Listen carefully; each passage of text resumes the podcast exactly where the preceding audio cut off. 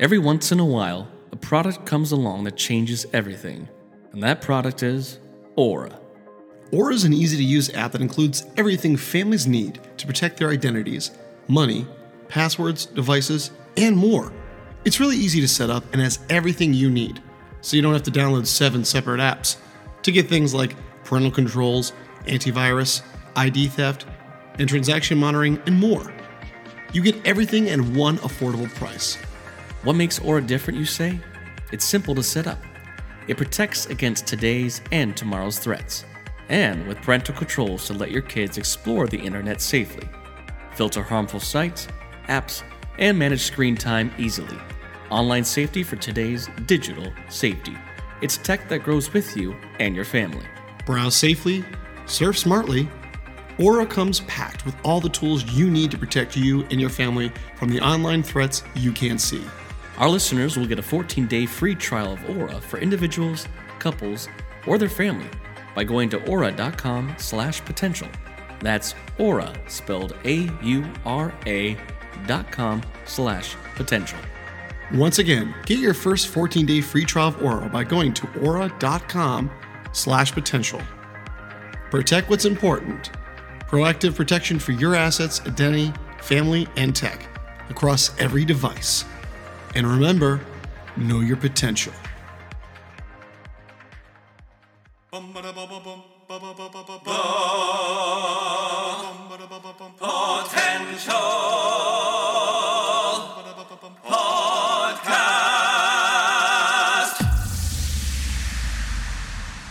Reviewing the latest in movies, TV series, video games, books, and more. This is Potential Picks. Hello and welcome back to another edition of Potential Picks. I'm your host, Chris Dewar. I'm joined by my co-host and fellow survivor, Taylor Sokol.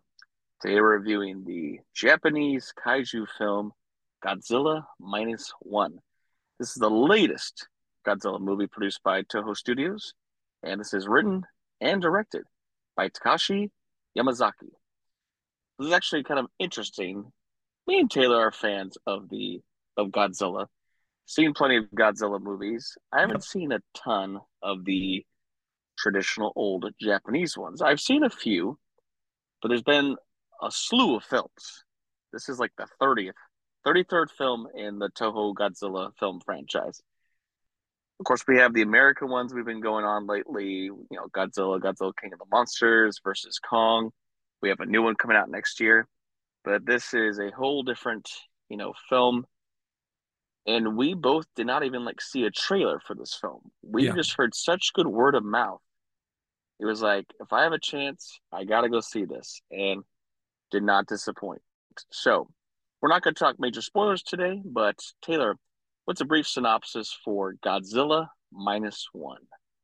So, Godzilla minus one um, starts um, kind of the backdrop of World War II. This is towards the end where, um, you know, the tide of war is changing. Um, J- Japan, you know, know that they're going to be losing, and you know when they started using kamikaze pilots and whatnot, and we we follow this main uh, character, uh, uh, Koichi, uh, is a kamikaze pilot who um, you know he feigns issues uh, with this uh, plane and to um, you know avoid his duty of being kamikaze pilot. And there uh, he encounters what legend speaks of godzilla.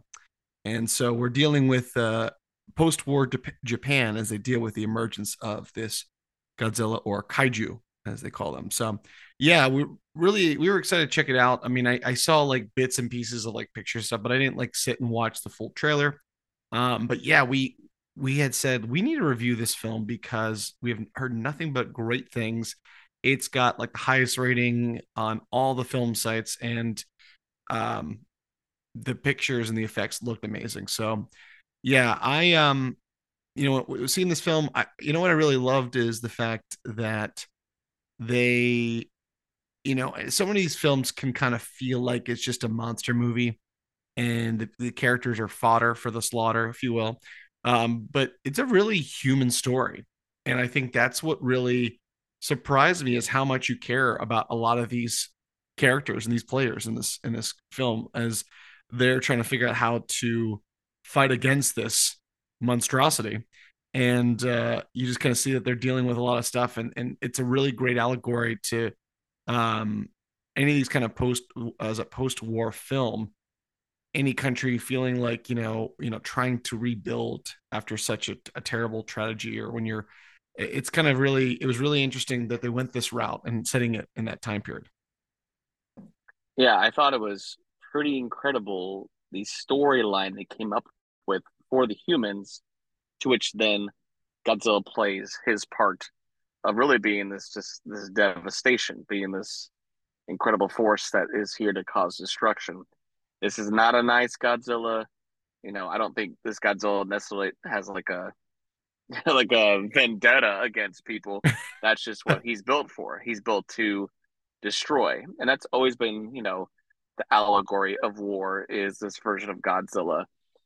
So to have this fighter pilot who is dealing with the shame of not fulfilling his duty, the cowardice of why should I give up my life for maybe a war I don't believe in, to then yeah turn that into a really personal story of why he is kind of joining these other characters that all have the same mission in mind of now it's no longer you know just survival it's we got to stop this thing or millions of people are going to die.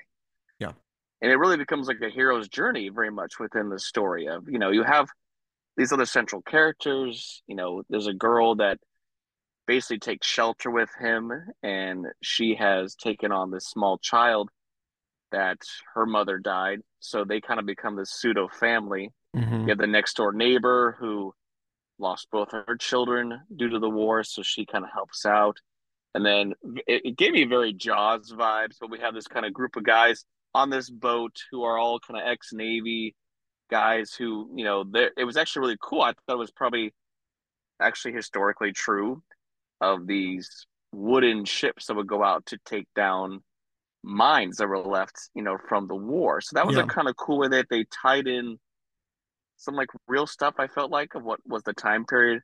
Yeah, it wasn't. It wasn't like. Story. Yeah, it wasn't like he was just. Uh, oh, I got a job as a a, a fisherman. just sitting no. out there. Yeah, it wasn't. It was actually a, a, worthy job that then you kind of care for those characters as well. The the three guys on the boat. So that was like our main group of humans. And, uh, you know, one of the most amazing things about this film, and we've seen a slew of films this year that have had these insane budgets, these insane, you know, hundreds of millions of dollars to make, and many that are not making their money back. This movie cost around $15 million. Yeah. That is cheaper than like an episode of Game of Thrones. Mm-hmm. It's yeah. insane.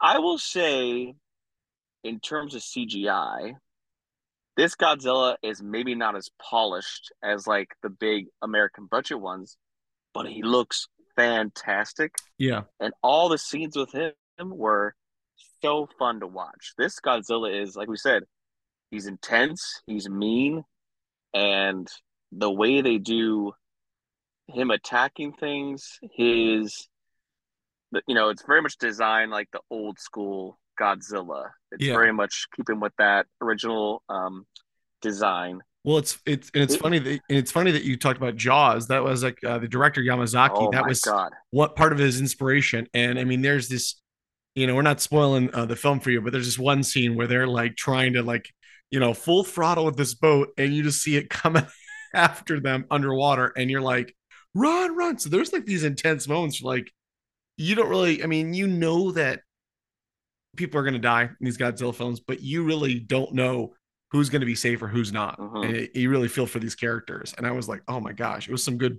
And to see this in theaters, my goodness, just the sound to get it on the best screen, the biggest speakers. I was literally blown away, figuratively and literally, with the the sound quality of this film. Well, you know, I have you know the kind of battle moments where he's attacking whatever, especially the the big scene where he's attacking the city. It's the music too. They bring classic elements into the score of the original Godzilla movies. That dun dun dun dun dun, you know, and it really does bring this kind of like Godzilla is kind of a badass coming into town, and it's you know just imagine everyone being like, "Oh my god, look at that thing!" and it's just you know yeah. tearing up the city. His atomic breath was insane, and I mean, we've had some really cool atomic breaths. They really give this detail that like this thing is a nuclear weapon itself. Like it is a blast that is has its initial damage and it has its after effect.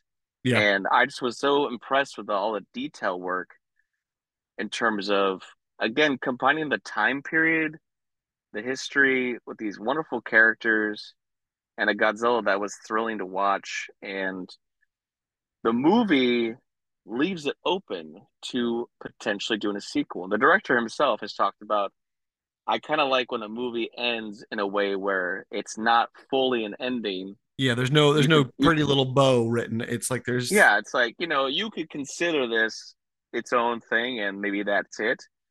But, you know, the movie's doing very well and I would actually love to see a sequel because this guy really gets it. He gets how to make you feel for the human characters, which we can't say any of the American ones have. No one gives a crap about the human characters in the American films. We just want to see Godzilla fight King Kong, and we have a good time with that. But I was really impressed by the acting, and I was trying to look at if, if any of these actors, you know, some films I might have heard or recognized, but it makes me want to look into more of their work because a lot of these Japanese actors were just fantastic. And I really hope this director Takashi Yamazaki has talked about his interest in wanting to do a Star Wars film. I would hope Lucasfilm, who's been having a lot of issues lately, having any films get made, would look at something like this, which is quite a success so far. I mean, it's not splashing the box office like crazy, but for a $15 million film, it's making its money. Maybe this is the kind of directors that need to be telling big stories with, you know, good versus evil and all that stuff. Because man, this film is awesome, and it's again in a year where we've had some really great films, we've had some so-so films, we've had some big disappointments. This one kind of snuck in, and it's not even like that advertised. It's yeah. one of the best films I've seen all year. And some, hey, maybe that's something to be said about it. Like, don't don't put all your money in the marketing. Put your money into, you know, a great story, good actors, and you know, and, and, that kind of thing. And that, that's that's why I love it. Is like this. It's like the sleeper hit of the of the end of mm-hmm. the year that I'm like, oh my goodness, this is great. And I really hope that you know we've seen with Parasite winning big, yeah, in the states. I would love to see if this could be contender because being uh, and then just for the record, everyone, this is uh, in Japanese with English subtitles. You know, I don't really flock to those films. It's nothing against it because sometimes it's a little challenging to do it, but I really enjoyed it. I love the humor. I love the heartbreak. Everything was really good. This film, yeah. Um, I want to see more of these. I want to see more of this director. Uh, and I do. How they left it off, I hope that they either continue with the storyline with the character, something. And of course, there's a slew of uh, other monsters that Godzilla can uh, face. And uh, so, for my money, this is a great film. Everything that you want in a Godzilla film and more. So I'm gonna give this honestly. I'm gonna give this a. I'm gonna give this a 9.5 out of 10. I really love this. Great time. Uh, I go see it again, and yeah, just so great. Yep, I'm also gonna give it a 9.5 out of 10. it's a thrill to watch.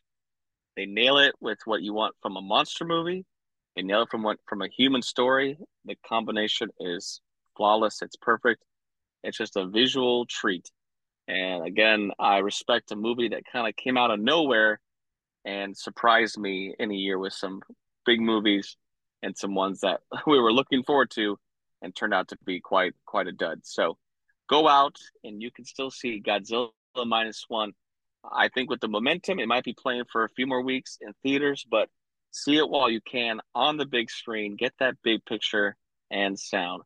And that was this edition of Potential Picks. Thanks for listening to the Potential Podcast. You can follow us on Instagram and Facebook at The Potential Podcast or on Twitter at the Potential Pod. Or you can email us. Send us your positive feedback and thoughts, suggestions, and more through our email, thepotentialpodcast at yahoo.com. I'm your host, Chris Dewar. And I'm your host, Taylor Sokol. Stay tuned for more episodes on pop culture Entertainment. and nerdom. And remember, Know know, your your potential.